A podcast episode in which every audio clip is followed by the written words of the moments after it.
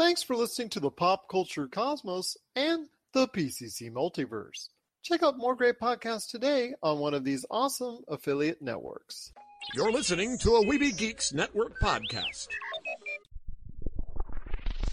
You're listening to the ESO Network, your station for all things geek. The Tangibound Network. Check it out. TangiboundNetwork.com.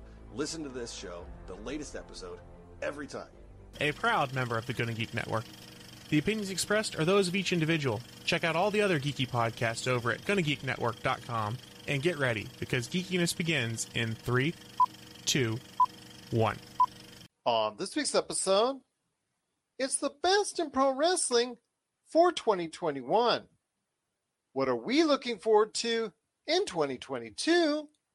And what does my list look like for this year's best in pop culture?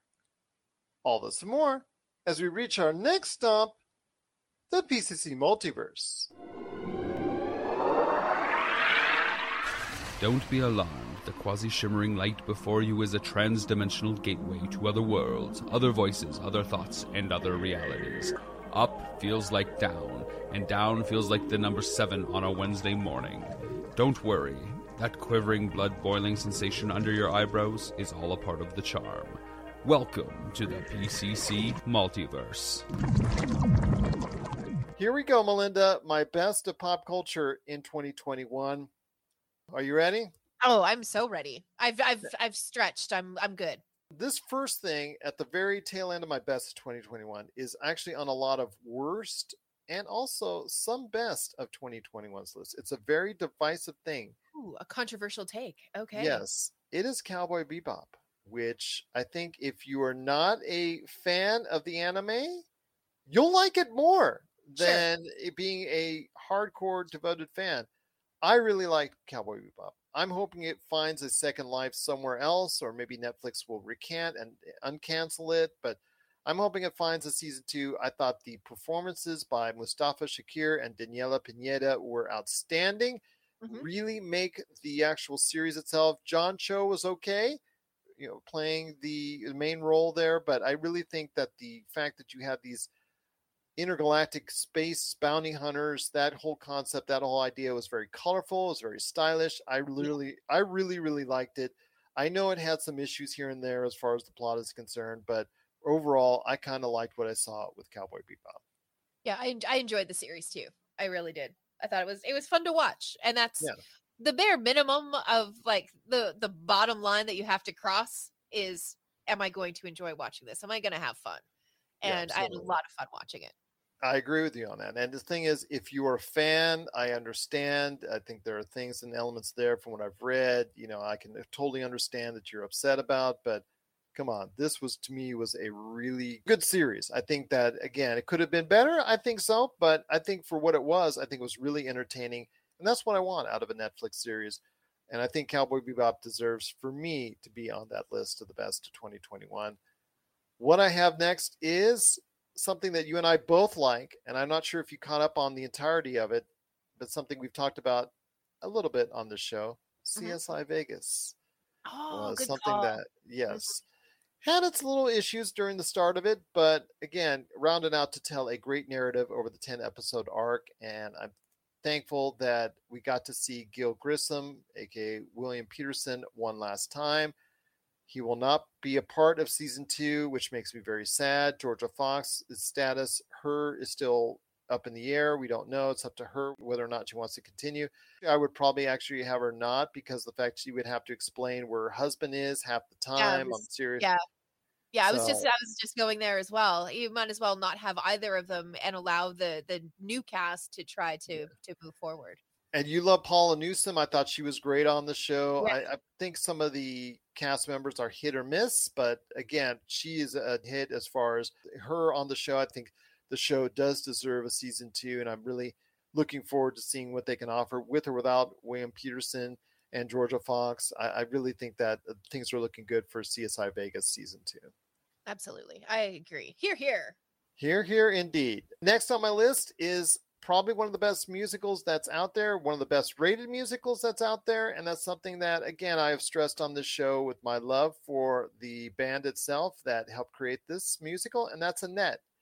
It is weird, it is totally sparks, but it is something that if you can get into it, it is something that's well worth watching. Adam Driver can actually sing, he does a pretty good job.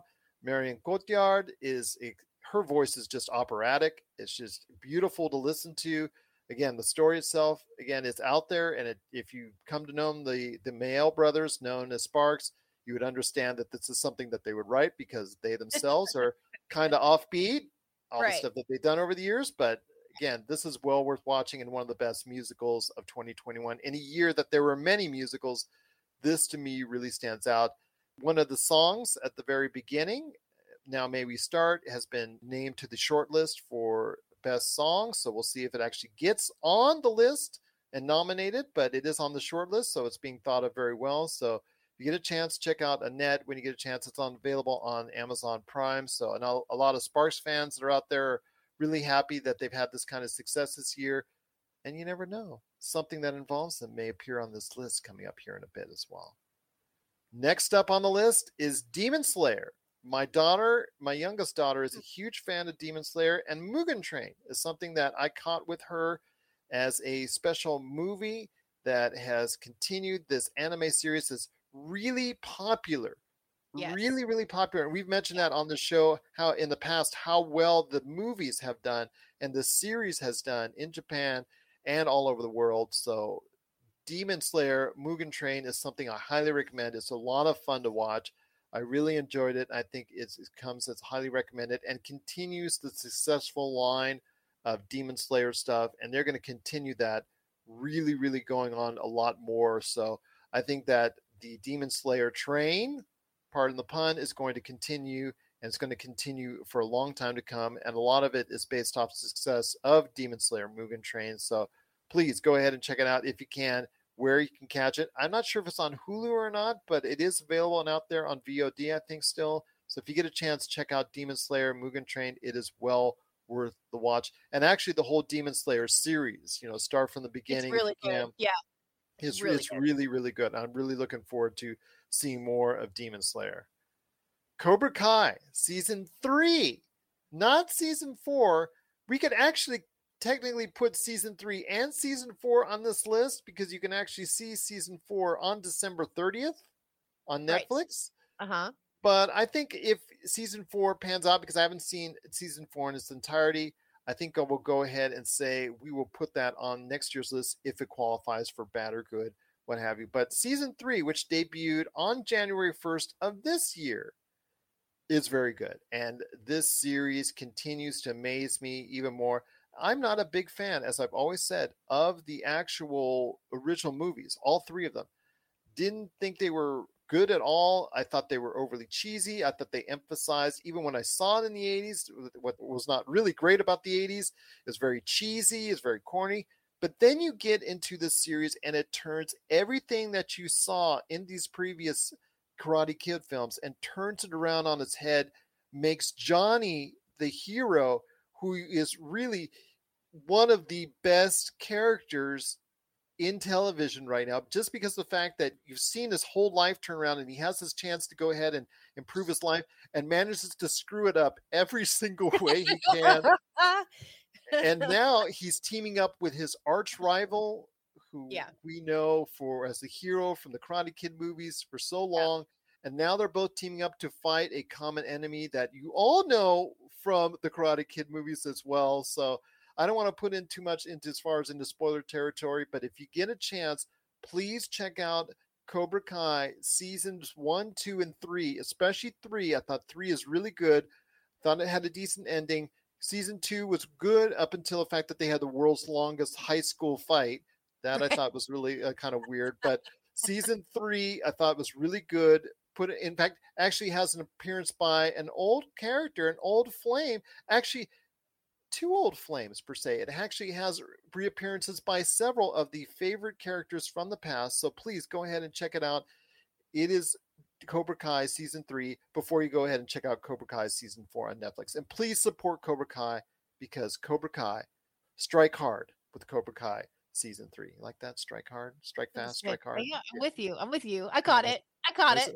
There's a slogan right there for you. But next on the list is something on Disney Plus, and it's something I was surprised to see that was on Disney Plus, and that is the Beatles Get Back. Mm. I thought that you know since the library is owned by Apple, you would think Apple Plus would have jumped at the opportunity to go ahead and have something that Peter Jackson was able to get a hold of.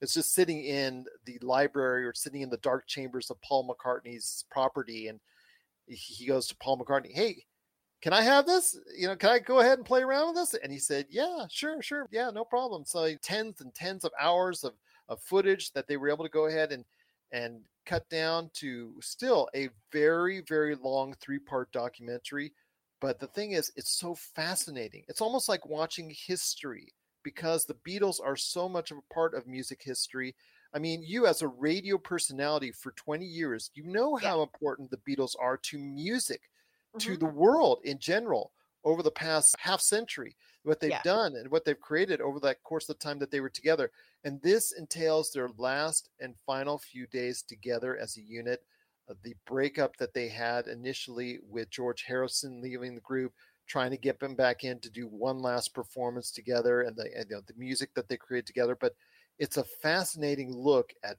what we see from the beatles it is a long three part documentary it's not six hours it's actually longer than that so i really appreciate everything that i saw with get back and again it's like that last bit of history and and you know you can show younger audiences this and it teaches them exactly how important the Beatles were to our history. Yeah, absolutely. Good pick. I know Roger is out there. He said on the comments that he started watching the Beatles get back and he thinks they should have broken up into smaller chunks.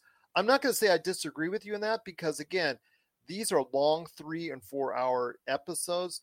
I agree they probably should have broken up into maybe 1 hour 90 minute episodes, maybe 2 hour episodes at the very most. Yeah. But again, in its form, I think it's like a history lesson. I see the Beatles Get Back being part of music history classes going forward because I think it's a fascinating look at what many will consider the all-time greatest band. I know Josh says he thinks the all-time greatest rock band was Rolling Stones. I'm not going to argue with that, but uh, again, it's to your taste. But I think the history, as far as critically received, popularity, I think that you can say the Beatles are still number one. Yeah, and I think that along with what you were saying there, i it's it's kind of an unflinching look as well. I don't think that they tried to pretty anything up either for you know the things that were happening in the band and, and among the members and things like that during that period of time where this documentary takes place so no i i like it i thought it was courageous of mccartney to agree to put it out to be completely honest and Wait, hey, can I ask you? Can, do you have Robbie Ross? Do you do you both have like you know hours of footage back in the attic somewhere that we can go ahead and make a documentary out of? Oh, we ha- we do have audio cuts that don't make it into the podcast. Yes, I do have a folder of outtakes. Yes. Okay, is it like 19 hours worth stuff? It's not 19 hours. It's you know, you could probably take all of these little like 10, 12, 30 I think it was like 60 hours of actual Yeah. footage or, or even Yeah. more of Beatles stuff. So yeah, that's insane. That's just insane. You have that lying. yet. Only Paul McCartney can have that stuff lying around the house. Oh, it's just right here. Oh yeah, this stuff. Yeah, Yeah, I- right. I, Yeah. forgot about it a long time ago. But yeah, Yeah. but is the Beatles get back? It was a tremendous experience. I agree with Roger. I think it should have been broken up into smaller chunks, but maybe you should take it in in smaller chunks. It's easy to go ahead and do. Take it in an hour at a time, two hours at a time, what have you. But please go ahead and check out the Beatles Get Back. Coming up next for me on the best of prop culture in 2021 is Loki. Outstanding series. I like the ending. I know, depending on the age group, again, as we talked about, whether or not you like the ending or not, because my daughters, for instance, couldn't stand the ending. I like the ending the way it, it sets up for the next phase of the Marvel Cinematic Universe. I really liked it. I thought it was well done. I think people get squirmy on the Loki versus Loki love story. Uh, I know that people get a little bit squirmy on that, but still, I think it was a, a very good series, and I enjoyed my time with Loki. Yeah, yes, yeah. I I enjoyed that series too. Yeah. Good pick. Sorry, I don't have a whole lot to add to that one. No, good- no worries. But I got something I know you'll like, and that you've already Yeah. spoken about is the Squid Game. Is also Yeah. on my best of 2021. It telling you in detail about humanity, greed, and emotion and love all in the same series. It has captivated the world's attention. It has been seen by hundreds of millions of viewers now, and it just it's just an incredible series. I know that obviously uh, season two now is on the way because it's it achieved just unmentionable success and just really just achieve a level of success that's almost been unmatched by anything else that's out there. So the Squid Game has been a world sensation and rightly so because it is very very good. It was on your best of 2021 if I'm not mistaken. So yes, it's it's really something worth watching the Squid Game. Roger did want to say he agreed that Squid Game was fantastic and very well done. Yes, we we just truly thought it was a, a well done. It's both on our pop culture best of list for 2021. Hey, this is Chad from Ghost Toasters, and you're listening to Pop Culture Cosmos Podcast. Dig on America.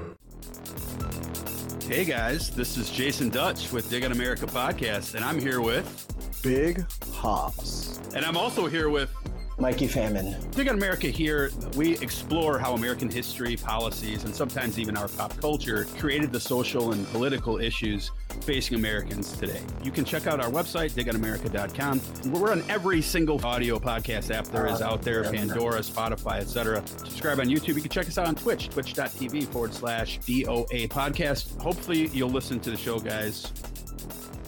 Dig on America. Next up is a video game for us, and that's Mass Effect Legendary Edition. I know Josh had some video games on his list, but Mass Effect Legendary Edition, you knew I wasn't going to forget about Mass Effect It's true. because I really, really, really appreciated the fact that Mass Effect Legendary Edition was an experience. I would love to go back into the additions and the upgrades were well worth making, and it reminds you of just how truly brilliant this series has been and still can be with stuff going forward as far as a sequel, a Mass Effect 4. We'll just forget about Mass Effect Andromeda. Let's throw that away. Let's throw that, you know, somewhere under the rug. But yeah, let's hide that like Paul McCartney's Get Back 50 hours of documentary. Let's just have that lying somewhere else in the house. But Right. Mass Effect 4, the reason why people are so excited is in part because of Mass Effect Legendary Edition. Coming up next is something again I mentioned earlier that my love for Sparks was justified this year because not only did we have Annette that came out, which was a very good musical, but we also have from Edgar Wright, director that a lot of people appreciate and follow, was his love for the Mael Brothers called The Sparks Brothers, which to me was the best documentary of 2021 tells obviously their history, a side of them, showcases so many actors and actresses and music industry and just celebrities in detail about their love for Sparks and obviously trying to get them over to a larger audience. That's the goal to help people come to appreciate these guys because they're in their 70s. They're still going to be touring, but still, we don't know how much longer we're going to have them since they've been around since the 60s. But yes, it is Sparks. They are a cult hit group. They they cater to a niche trying to expand that niche, but this explains the history of what the Mael brothers have done as Sparks, their ups and downs, their highs and lows. It is not a, a structured in a way that's going to be outlandish. It's a very basically structured documentary, but it is done so clean, it is done so well. The production values are extremely high. It is a very well made documentary.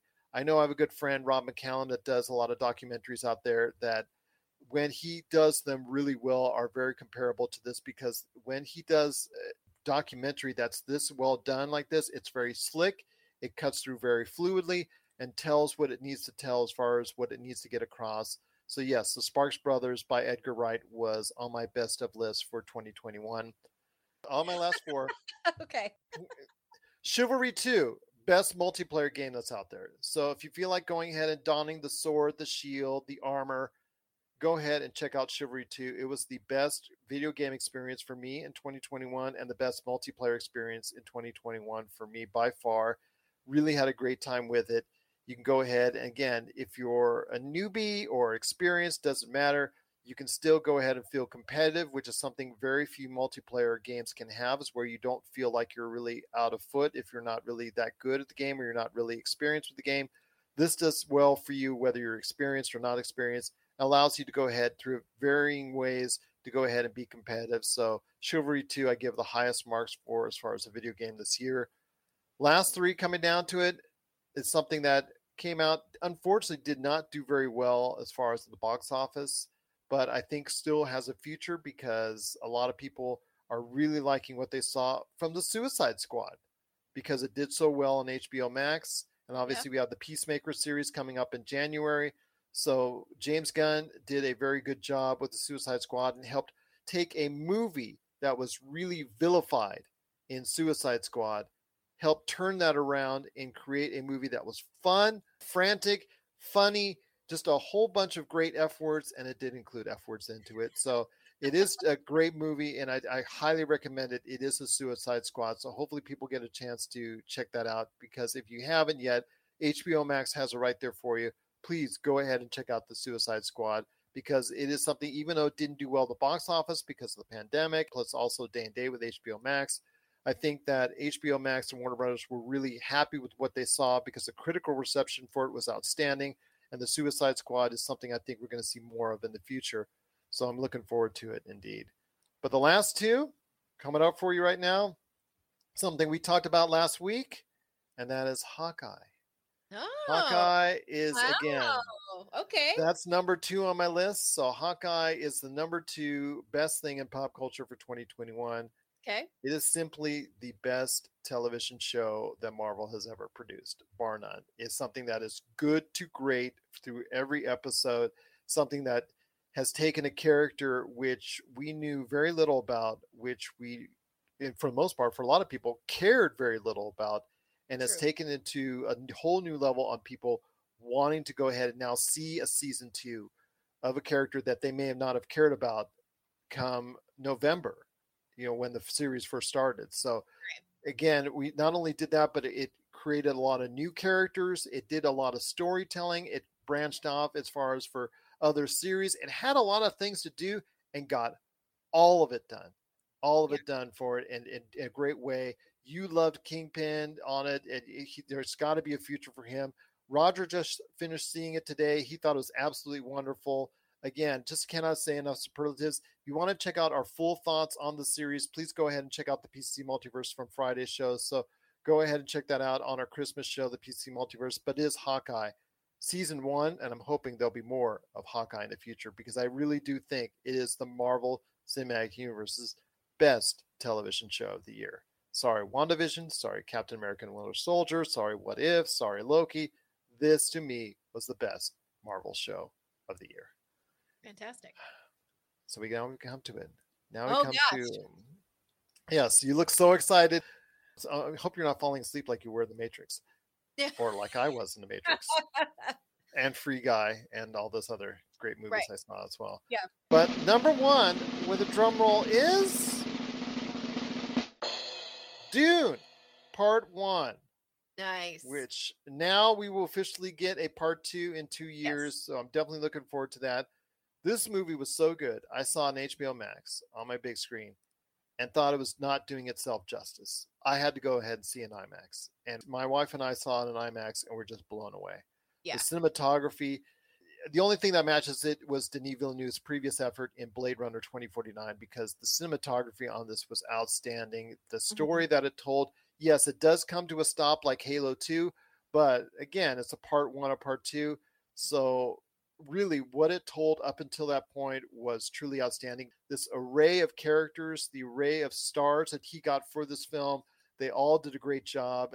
They're very menacing when they need to be, they're very Yeah. heroic when they need to be and it takes the turns. Yes, we all know the story who have read the book before. Yes, we all know where this is going, but it tells it in such a manner that is really compelling and it obliterates David Lynch's efforts in the 80s when he had to go ahead and put two books into one. I'm very happy that it got extended for another part of it.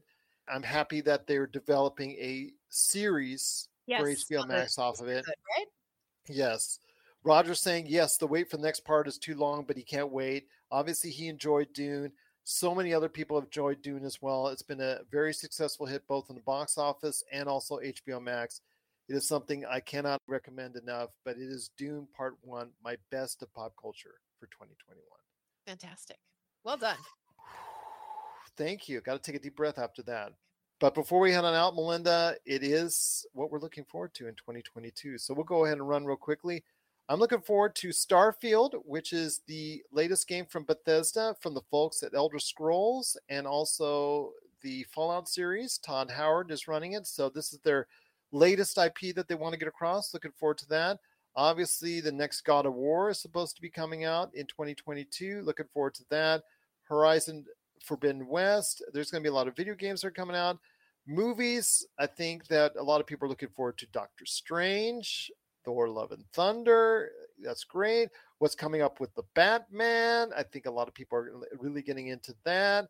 What we're going to see as far as Black Adam and maybe even Shazam, the next Aquaman, if that comes out. I mean, there's a lot of great stuff that's on the way. Moon Knight and the MCU series are still going to be going strong in Disney Plus. Obviously, we're going to go ahead and check out the Book of Boba Fett. is going to come out just as we're talking about this. The Book of Boba Fett is out, so I know we're looking forward to that as well. Got to go ahead and see it. I know we're recording this just before it's out there, but also I want to go ahead and mention that The Mandalorian is going to come out eventually. I know people are excited where that series is going, but what are you looking forward to in 2022 before we head on out? Oh my goodness. That's that's uh, okay. Because I have a bad memory and I can't remember. When does the next Diablo video game come out? Is it is it 2022 or is it 2023? I believe it is 2022 if I'm not mistaken. Well, I I mean, I still play Diablo 3 weekly, if not sometimes. It is Diablo Immortal delayed yes. to 2022 yeah. I i sometimes still uh, well i mean i'll get on kicks where i play diablo 3 every single day and then like once a week or whatever but i i still am playing diablo 3 loved it. Can't wait for it. So excited. I'm gonna pre-order it absolutely any movies any television shows that you're excited to see gosh oh gosh i know i know that there's a ton of stuff coming and i know that i'm excited for all of it i'm looking forward to the doctor strange movie i think that that's going to be great i'm excited for wizards and wine to come back as a podcast in 2022 there you um, go great plug yeah. Yeah, so we're, we're going to wrap up Tomb of Annihilation, and once that's finished, we're heading into the Feywild. We're going to play through the wild beyond the Witchlight. So that's going to be a lot of fun, and that's going to be the the campaign that brings us back as a podcast because we've been like I say we've been I've been a little lax on getting audio edited and uploaded and all of that kind of stuff, but I think I found a timetable that will work. So Wizards and Wine will be back in 2022. That's obviously one of the best things to look forward to. And then of course you got Warlocks and Whiskey and Vampires and Vitae. You do a great job there. You got Rob's Whimsical One Shot. You also got the Demolition Force with Roger who says he's looking forward to the Legend of Vox Machina. And then we've also got Mitch on the weekend. So a lot of great tabletop RPG action that you can go ahead and catch in the new year at Pop Culture Cosmos on Facebook. Well, just awesome. Thank you so much for being a part of this, Melinda. I want to wish you and Rob the best in the new year. But any last thoughts before we head on out? Please give me more Kingpin. Please. I love him as a villain so much. And I love those glimmers of him being a good guy and by a good guy i mean like you see him like truly love something or someone or, or something well thanos did too but we saw what happened there. Yeah but i mean i understood where th- I, am i a villain? Doing that snap doing that right? snap. Am i a villain? I might be a villain because i seem to understand where they're all coming I'm going to let Robbie Ross, your husband, answer that one for you. So, you know what? I won't even go there. When I can sympathize with the villain, I enjoy it. So, okay, fair enough yeah. indeed. But I want to wish you and Robbie Ross all the best. Uh, Roger saying Vincent D'Onofrio is the best. Yes, he's asked to come back. So, we'll see what happens with Kingpin in 2022 and beyond. Could yeah. it be something? Could he be a part of Echo? Could he be part of uh, She Hulk? Could he be part of a new Daredevil series that's not announced yet, but we think is on the way? We'll wait and see. But I have a feeling that even after the events of Hawkeye, we'll be seeing Kingpin sometime 2022 or sometime in the MCU. I have a feeling. I have a feeling. Yeah, it's just too good. Just too good. We got to talk about you and your villainous ways. I, I don't know. I don't know. I don't know why that is. I don't know why that's a thing. You, you know gotta what? have I an evil laugh. Evil laugh. I, evil laugh. I, I also like the anti-hero more than I like the hero. Okay, all right. Well, you gotta have an evil laugh. You gotta have an evil laugh. You're gonna be a villain. Oh, I'll, I'll work on it. Okay. I'm, su- I'm sure I have a cackle somewhere that would work. All right, all right. I'll, I'll let Robbie answer that one as well. yeah, right? Yeah. but I want to wish you and Robbie and also Roger and everyone out there that's watched and listened to us over the course of the past year all the best. Want to wish you a fantastic and safe and healthy 2022. What are your thoughts out there on what you would love to see in 2022, what you're looking forward to? We want to hear your thoughts. Pop Culture Cosmos, wherever you get your social media, and of course at Pop Culture Cosmos at yahoo.com. You're listening to the Pop Culture Cosmos. Don't touch that dial. Wait, do, do people still use dials? And if you're ready to talk toys, I haven't stopped talking toys. Let's get to it. it's the Jay and Rob Toy Show, and we're back for season two for 10 more episodes of Toy Talk and Goodness. And this time we talk Marvel figures, we talk DC figures, Holy Grails, playsets, what if scenarios, and so much more. But we're not alone. We've brought a few friends with us this time. All that, and of course, our action figure spotlight. So check out the Jay and Rob Toy Show Season 2, exclusively on Jinx Esports TV Canada. once again, it's John Orlando from the PVD cast. I guess that's Kevin Smith's new favorite podcast. You got to go ahead and check it out today at thepvdcast.com and wherever you get your podcast. It is now time for you to go ahead and elaborate on who you think should be some of the best in pro wrestling for 2021. So I want to hear your thoughts, my friend, on this best future prospect. So we talked about MJF, and no, he can no longer be considered a future prospect because he is. I don't want to say a main eventer because he's not pushed as such on AEW as of yet. He's someone who can give you a televised main event, but he's someone that they're very reluctant to go ahead and give the ball to, as they say in the industry at this point in time, which I think was you better do it soon because it's going to pass you by, and MJF is going to go ahead and cash out somewhere else. Even if we don't think he might get over as well in WWE, he might go ahead at the end of his contract and just you know take off because he's not being where he wants to be in AEW. But yeah, that's another issue altogether. But your thoughts on the best future prospect for 2021? Okay, Gerald, when you when you pitched this to me in this category, I'm pitching this- it. I'm pitching it. no, no. When you pitched it a few days ago, the prospect I knew like that, and I'm going to go way deep into the indies for this one. One gentleman that I think absolutely has a great character. He has great skills in the ring. He's good on the mic. Is a gentleman that just got signed to NWA.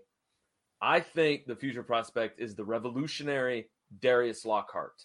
I got the opportunity to work a, a show with him this summer and spoke to him and nice guy and he's the epitome of what we've heard for a very long time. You take your personality, you turn it up a couple notches. And I think from talking with him and from watching some of his promos and whatnot, he he is himself just electrified or you know bumped up a little bit. And uh, his his character's great. I wish nothing but the best for him in the NWA, but I would love to see him moving on up and being a, a major player in AEW or even the WWE. But that's my pick. And if people are like, John, that's really obscure, just go to YouTube, put in Darius Lockhart, the revolutionary, watch his matches, watch his promos. It's good stuff. I really think the world of him. Well, for me, I think it was someone that we just talked about just a few minutes ago. Braun Steiner, aka Bron Breakker, is a future prospect. I think the future is out there for him, despite what they did to bungle his debut. I think that he's still thought of and seen as a very strong individual that's in the ring, and that's also a presence there. I think that he still has an aura about him that I think can succeed in the business. Whether or not he does in the very muddy waters of the WWE remains to be seen, but mm-hmm. we'll give it a shot. Your thoughts, though, on the tag team of the year, best tag team of the year for 2021? I will say that now these other categories I had to really think about. Yeah, you There's go so- think about it, my friend. You did. I'm going to go with a team that had their fifth tag team title reign, but more importantly, they were integral to probably the only WWE storyline I cared about. I'm saying the best tag team for this year is the Usos. Hmm, very interesting. Do you still see them as just the right hand men for Roman Reigns, or did they stand out on their own? Do you think? I think it's a little of both. I think it's a little both. I think that they did some they had some great matches in the tag team division, but I also think that yeah, they still played the lackey to Roman Reigns, which was needed. I mean, it was a role that you had to have, you know. Roman couldn't always take all the beatings and the and the bumps and whatnot. They had to have somebody else. Kind of like, you know, when the fabulous Freebirds, that's what Buddy Roberts' role was. He was the bump guy. He took the falls, you know, so Hayes and Gordy could look strong. So I'd say it's probably 50-50 for me. Okay. But they had some great matches in the tag division. They could hold their own, but they also were very important to Reigns in that storyline. This is going to kill me to say this because, as I've told you on the show, I am not a huge fan of his. But of course, with his size and his presence, you've always had to put him and keep him near the top but I'm going to say RK Bro is my tag team of the year for 2021 because they're a team that actually got people interested. And in the very tepid waters at times for the WWE, their initial pairing and the things that they did are centered around RK Bro. Like for instance, right now the RK Bro tournament or whatever they call it right now that's mm. that's on WWE Raw to go ahead and face off against them. I think that's gotten people interested in them. I like the dynamic between the two, between Matt Riddle and Randy Orton. Again, Orton is someone who is just not someone that's going to win the charisma contest, but he has that presence and he obviously has the best finisher that's out there, or one of the best finishers that out there that people believe in is a killer. So, I mean, they create memes of the guy. So, what are you going to do? But I think that RK Bro, I, you know, they aren't the best technical working team that's out there. They don't provide you the best matches, but they're a team that has been able to go ahead, at least for a time, stand out amongst many other teams that are good. But I don't think that a lot of these teams have stood out. I mean, when you mentioned the Usos, to me, the Usos are just like they're there. They're the tag teams that we've seen at WWE that's over the years that's they're year in, year out, year in, year out. It's the same thing I've seen from them over and over and over. No matter how much success that they provide or no matter things different things that they try to do, it's still same old, same old with me when I watch them. Same thing with AEW. I've that, you know, that they just cannot have a dominant tag team. They just got to go ahead and make sure that because they have so many tag teams, they got to go ahead and give everybody that their run. And in doing so, when they give everybody a run like FTR and all the other teams that they have there, they just go ahead and have that diluted waters and no nobody that stands out, nobody that the the people can really get behind. I think RK Bro for period just because again the pairing, the odd couple type of pairing was something that I think is amusing enough that it stood out for me in 2021. I'm not saying on a work basis. I'm not definitely not saying on a work basis, but I do think on a at, at a point in time that people were talking about them more than any other tag team in the world. I agreed because at first I hated the tag team, but the more that I saw them on Raw, the more they grew on me. I think it's all Riddle. Yeah, yeah, it, it, it absolutely is. But Orton with his kind of dry, serious tone. It works so well. It works so well, and I actually cared about Randy Orton, and I can't say that like th- two or well, the things ago. I care about Matt Riddle mm-hmm. for the first time because Matt Riddle, the do bro stuff when he was a single star, just didn't work for me because mm-hmm. he would Mm-hmm. have those awkward interviews and those backstage stuff that he would try and do, and he'd come up on his his little bike and you know the ha ha ha yeah dude dude dude didn't work for me. It wasn't until like you said he found that person that's diametrically opposed as far as as their personality that works so well off each other that that's the reason why I think that this team meshed so well. And I, I, that's again the reason why I would choose them as my tag team of the year. So that's where I have it. But once again it's John Orlando the guy behind the PVD cast. You got to go ahead and check out what he's doing today at the PVDcast.com and wherever you get your podcasts.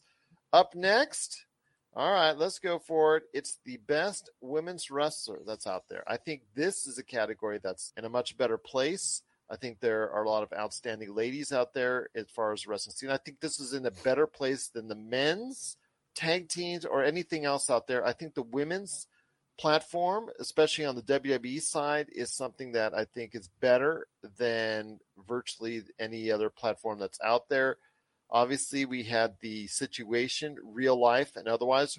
Although people still say it's not real or what they were doing, the feud or not, I think there were generally harsh feelings between Becky Lynch and Charlotte Flair. I really think that it also spilled out into the ring, but uh, in a more in the form of their interviews, less in the form of their work because their work together was still outstanding. But your thoughts on the best women wrestler of the world? I think AEW has improved on their women's product. I still think that they're not quite at the level of WWE, but there's still some outstanding individuals there as well. Well, my selection is coming from the promotion where I think they have the best women's division, and that's oh. Impact. Yeah, you've said that on four on previous broadcasts, yeah. and then I have paid more attention and notice to it, and I can say that it's a very good selection as well until they all come up on contract and get rated and go somewhere. Oh, exactly, absolutely. uh, but for, for, me, I felt the best women wrestler or woman wrestler of this year, Deonna Purrazzo. I knew you were going to say that. Yeah, I felt like she won the the Impact title. She went to AAA and won their version of the women's title down there. Was a double champion for a while. Has you know been pushed into main event angles with Mickie James you know, they have a big rematch coming up uh, in a couple weeks for the next pay per view for Impact. You know, and I also like the fact that Purrazzo has that aura of being a legit tough individual, yes. like uh, submission specialist, MMA background type. Yeah, you know, she's got it. She can put you in that arm bar. She's got all kinds of submission moves. She's she's a serious wrestler, you know, with all the pomp and circumstance also thrown in there which you need as an arrogant heel. So I felt like she had, but I'll be honest, Britt Baker was also in that conversation in my head. So was Becky Lynch. So was Charlotte Flair. But I thought overall, I went with Deonna.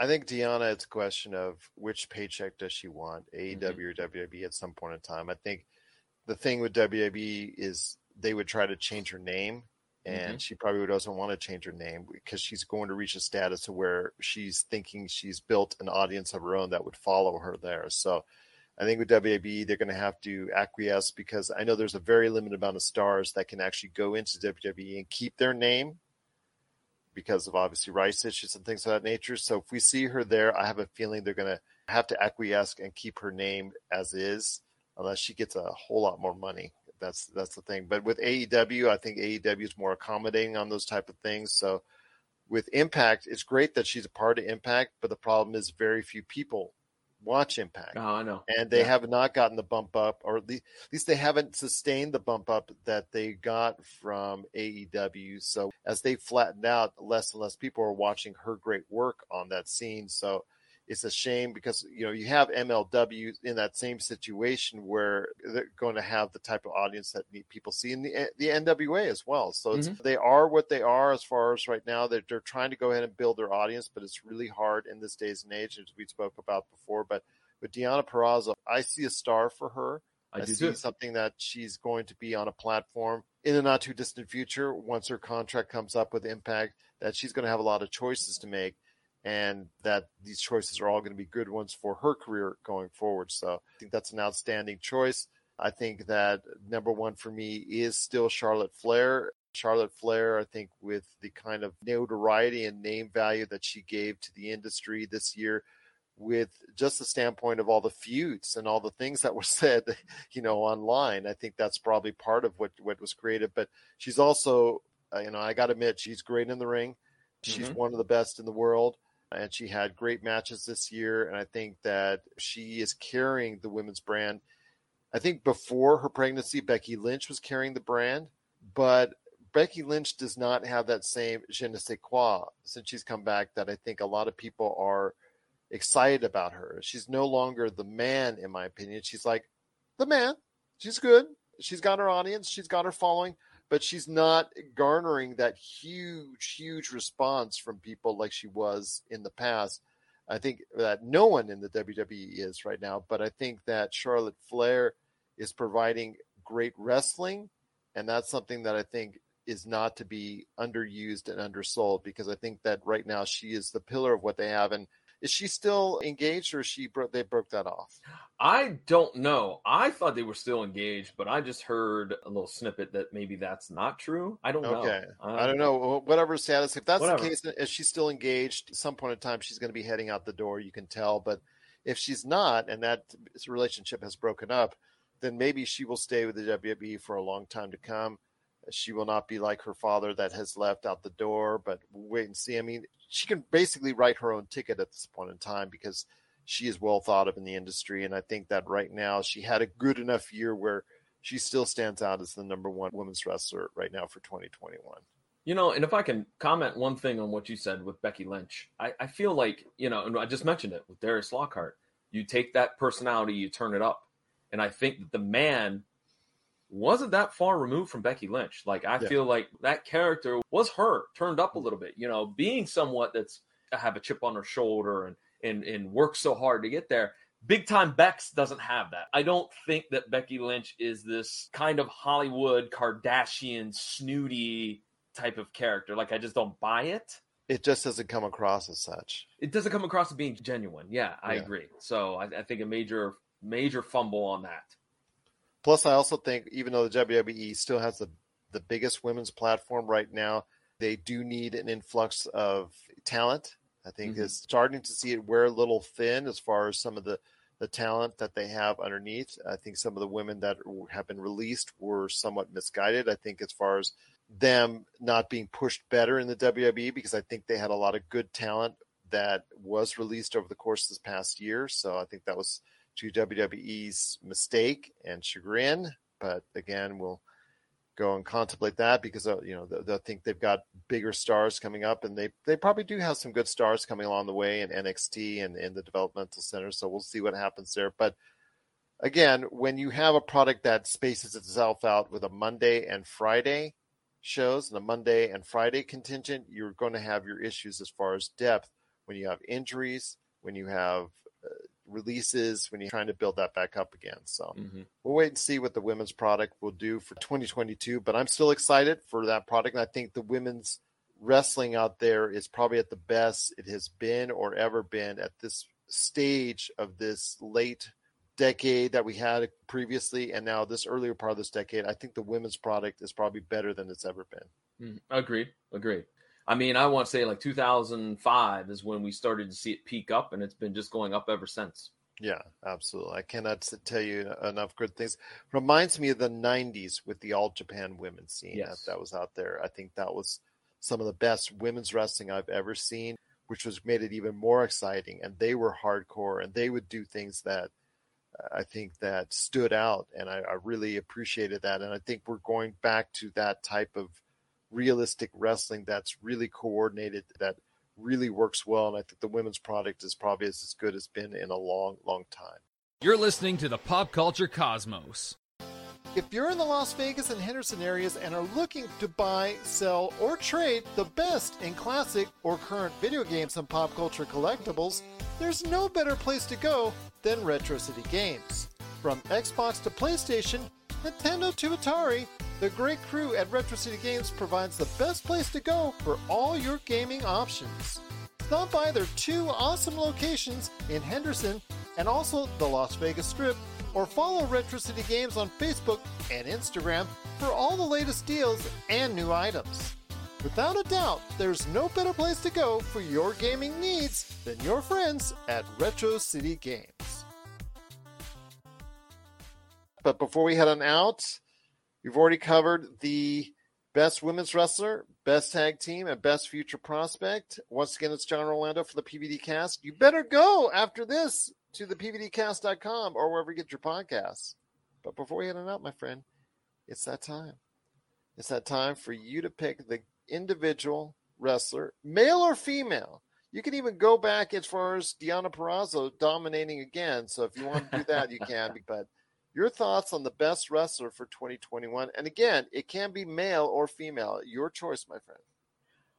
This was another hard one to pick because I thought, man, you know, CM Punk comes back. Seven years, he still has it. He may not be razor sharp, but he still has it. And Danielson has been putting on clinics, and Big E being a champion now, giving the chance to run with the ball. All of those were in contention. Yeah, but I selected Roman Reigns because, again, that was the only storyline. The Lesnar, Reigns, Heyman, Usos, that was the only storyline that I absolutely had to see. If I didn't watch SmackDown, I looked it up on YouTube. What happened with those? That's the only storyline I cared about the entire year in the WWE. Roman Reigns has gone from, I mean, look at his career. I mean, he's gone from unlikely babyface that nobody liked to now being one of the most sinister heels with such a great performance with his promos. He doesn't yell and shout, but he's he's like Jake Roberts. He tells you matter of factly, and it still makes you believe this dude means everything he's saying. So I gave it to Roman Reigns. I think he's had the best year in terms of, of a wrestler. You know, my friend, this is the one category I think we both agree on by default because I think yeah. that no other wrestler stood out enough, man or woman, that could claim that title above Roman Reigns. I think Roman Reigns, even though he is the commander of a ship that's kind of flailing right now in the sea, I think that he is the best thing about the WWE right now because the fact that this is something that I wish they would have done back in 2018 before the pandemic and make him that evil, evil wrestler that really come. In fact, 2017 probably would have been the best year for it when those chants first started coming out, as far as it's concerned, and just really started to resonate the dislike for him as a baby face. And then he obviously took some time off to go ahead for cancer treatment and things of that nature. So I wish him continued health. But I agree with you on that. I think he does provide a sinister outlet. And I think it's time for the WWE to do something we suggest and stop having a Monday and Friday champion I mean, why have these these non-title Survivor Series unification matches that are not unification that lead to just the denigration of one champion over another? It's just beyond me. Just go ahead, merge the titles, have one title, have one champion going across both shows, and go from there. I think that would solidify things. I think that would straighten things out a lot more. I think that would make the package and the product a lot better the company's insistence on doing this dual champion just breaks everything off because you have an individual that you can actually center the company around. You've tried to center the company around Roman Reigns. The problem is you can only do it one day a week. And that to me is a problem because his run right now, no matter what you think of it, is the best thing that you've got in the WWE. And I think that unless they go ahead and try to work itself out in a certain manner, they need to go ahead and just follow the Roman Reigns train wherever it goes. And they divided up so that they have two brands so they could do more house shows. Originally, that was the idea. But now you're years and years ago, and yeah, now there's no house show business, so you have no excuse for keeping separate tag champs, separate world champs, separate ladies champs or women's champs. Just merge them all, and then focus on like it was in the NWA territory. Your Intercontinental on SmackDown, US on Raw, and then you have the world champs crossing over. Heck, why not even do it to NXT? Like, think how cool it would be if you just happen to turn on, and I know they did it with AJ Styles, but you know, you're you're sitting there, you're watching TV, and all of a sudden, hey, here is uh, the WWE champion. Here's Roman Reigns coming down, and he has a somewhat competitive match with a, a Joe Gacy or whatever, and he ends up winning anyways. But that would again, that builds Joe Gacy, that builds that brand of NXT. I mean, they could easily do it. They could easily do it, and the problem is that they are reluctant to do so. I know that they've been wanting to build this company around Roman Reigns for quite some time and have tried previously, but I think this is the best iteration of what they can do, even though he is a heel. And I think that right now you got to do what you can. I, I mean, you gave him that tremendous victory at WrestleMania over two of the long-standing WWE stars there in Edge and Bryan Danielson, and you beat them in a very humiliating style. I mean, it would have taken me a lot of cash my way for me to go ahead and say, "Yeah, okay, I'll I'll I'll lose in that humiliating style," and you do this in order to pump up Roman Reigns, and just to see the fact that they haven't really done much with it outside of what we're seeing with this Lesnar tit for tat that he's going back and forth on, and now he's fired Paul Heyman. And the storyline continues there, that's fine. But what is it going to lead into? Is it going to lead into a Royal Rumble match? Is it going to lead to a WrestleMania match? But the thing is just going to be one more match on the marquee. You've got to make it the match on the marquee. And I think Roman Reigns is at the point where you got to say to yourself, we're going to go ahead and center this company around him and take it all the way with him because I think he's the best thing going for that company right now, whether you like it or not. I think he would have some crossover appeal. Uh, you know, we talked about that at the beginning. I think he's done. He did a movie. I can't remember what the is a Rob Schneider film from last year. The Wrong Well, Missy. he- that's what it's called. He well, had a he did. He, he was in the movie with The Rock, as far Oh as yeah, that's right. He was also in the Hobbs and Shaw movie. Yes, he's got the crossover appeal that you could certainly still have him do. Oh, hey, tonight on Jimmy Fallon, it's Roman Reigns, you know, and he could come on and still have that crossover appeal. Maybe he's the only one right now, but as you said, you you go with what you got for You the time being. you got. I'll tell you, my friend, it's just been great hearing your thoughts on your Thank you. thoughts on the best of pro wrestling. And unfortunately, it seems to always come out as the worst of pro wrestling for 2021. But it's business that you and I both have followed and loved for decades now, and we wish it nothing but the best. One last question I'm going to ask you is Do you see better things ahead for the state of pro wrestling in 2022? I, I believe so. I, I'm an optimist when it comes to pro wrestling. Look, I, I truly am. WCW, man, there was some awful stuff. But you know what? There still was always one or two things I really enjoyed, and I tried to focus on those. It's so so easy, Gerald. You can agree with me. It's so easy to focus on the negative things, the things that aren't going right. And I would just say to all wrestling fans, look, we're in a rough spot right now with our product, but find stuff you like and enjoy it. You know, if it is that one hour time limit draw Page and Danielson, cherish that. Say, man, what a great match that was. And try to forget about the other garbage that maybe ha- followed that. You know, I mean, so I'm always optimistic that wrestling is going to get better. I always have been, and I'm not going to change now. So I think in 2022, we're going to have some improvements. It's not going to be perfect, but we're going to have some improvements that's going to entertain us, that's going to fuel that fandom. And I'm hopelessly optimistic that when we do this again, maybe next year, we'll have a few more positive things to mention. I hope so as well, my friend. I'm I think the industry is at a low point and has been for quite some time. I think it can only look up from here. I think uh, you know, hopefully things will get better as far as the pandemic is concerned, and that will be a bright spot. But also, maybe something will get done on the stalemate for the WWE, whether it gets sold off or something as far as being changed permanently. I have a feeling that you can only stay in the status quo for so long you know, with a, with a certain company. And I think that at some point in time, something has to break. We just can't continue where they're continuing because you see the signs with the WWE that there's a lot of cracks there within the lines of the WWE. So I'm looking forward to seeing if something can happen that will reinvigorate the business once again to the point where it, it should be where it should be. I think that it deserves a better audience. It deserves a larger audience. So we'll hopefully wait and see what's going on with that. But AEW, hopefully that'll continue to rise to the point where it becomes a more viable week by week opponent for the WWE and not just, okay, we got half your audience.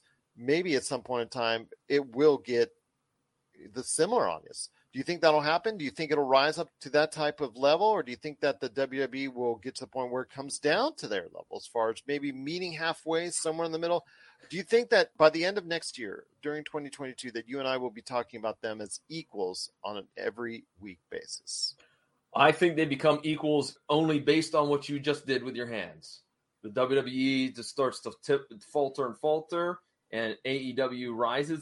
You know, I think that they're going to be even. I do, especially if the WWE continues the trajectory that they're on. I agree with you. I mean, AEW, you can't say it has been pushed by TNT and the WWE and TNT networks and, and all that. So I I really think they've done a great job of promoting it, and it's only garnered so much of an audience because of it. And the fact is, they can go a little bit higher. I think. I think they can get a couple more acquisitions that will help boost it a little bit on a permanent basis. But you're right; it's going to take the WWE falling even more, which right now, like you said, is on a trajectory to. And I'm hoping that we will be both be proven wrong, and that the WWE will find itself and be able to increase its audience going forward because the industry is better with a strong WWE, regardless of what everybody out there says and everybody that has ill will towards the WWE. It's still the industry overall is healthier when the WWE is healthy itself. Agreed. Absolutely. 100%. But once again, it is the PVD cast. This is something you got to check out on a weekly basis at the PVDcast.com. In fact, during the interim, while he is away from the PVD cast, that gives you plenty of ample time to go ahead and check out the archives of all the great podcasts that are available today at the PVDcast.com. Well, thanks, my friend. I appreciate you stopping by. Thank you for looking having me. forward- Appreciate it, Gerald. Looking forward to having you stop by once again right here at the Pop Culture Cosmos. You're listening to the Pop Culture Cosmos. Thanks so much to John Orlando from the PVD cast for stopping by with his picks for the best in pro wrestling this year. So for Melinda Barkhouse Ross, this is Gerald Glasser. It's another beautiful day in paradise right here in the PCC multiverse. We thank you for listening. And here's hoping you have yourself a great 2022 and of course, a great day.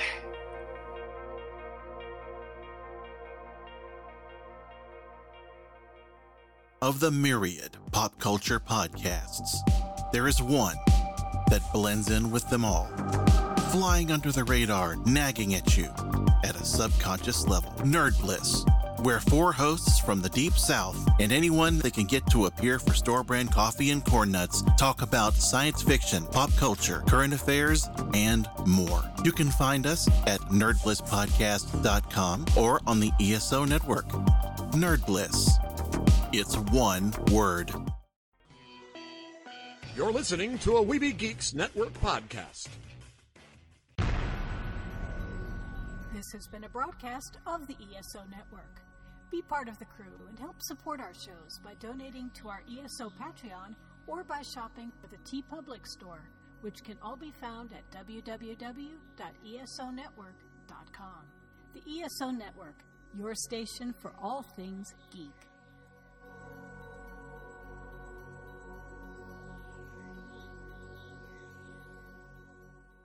Tangent Bound Network. Let your voice be heard.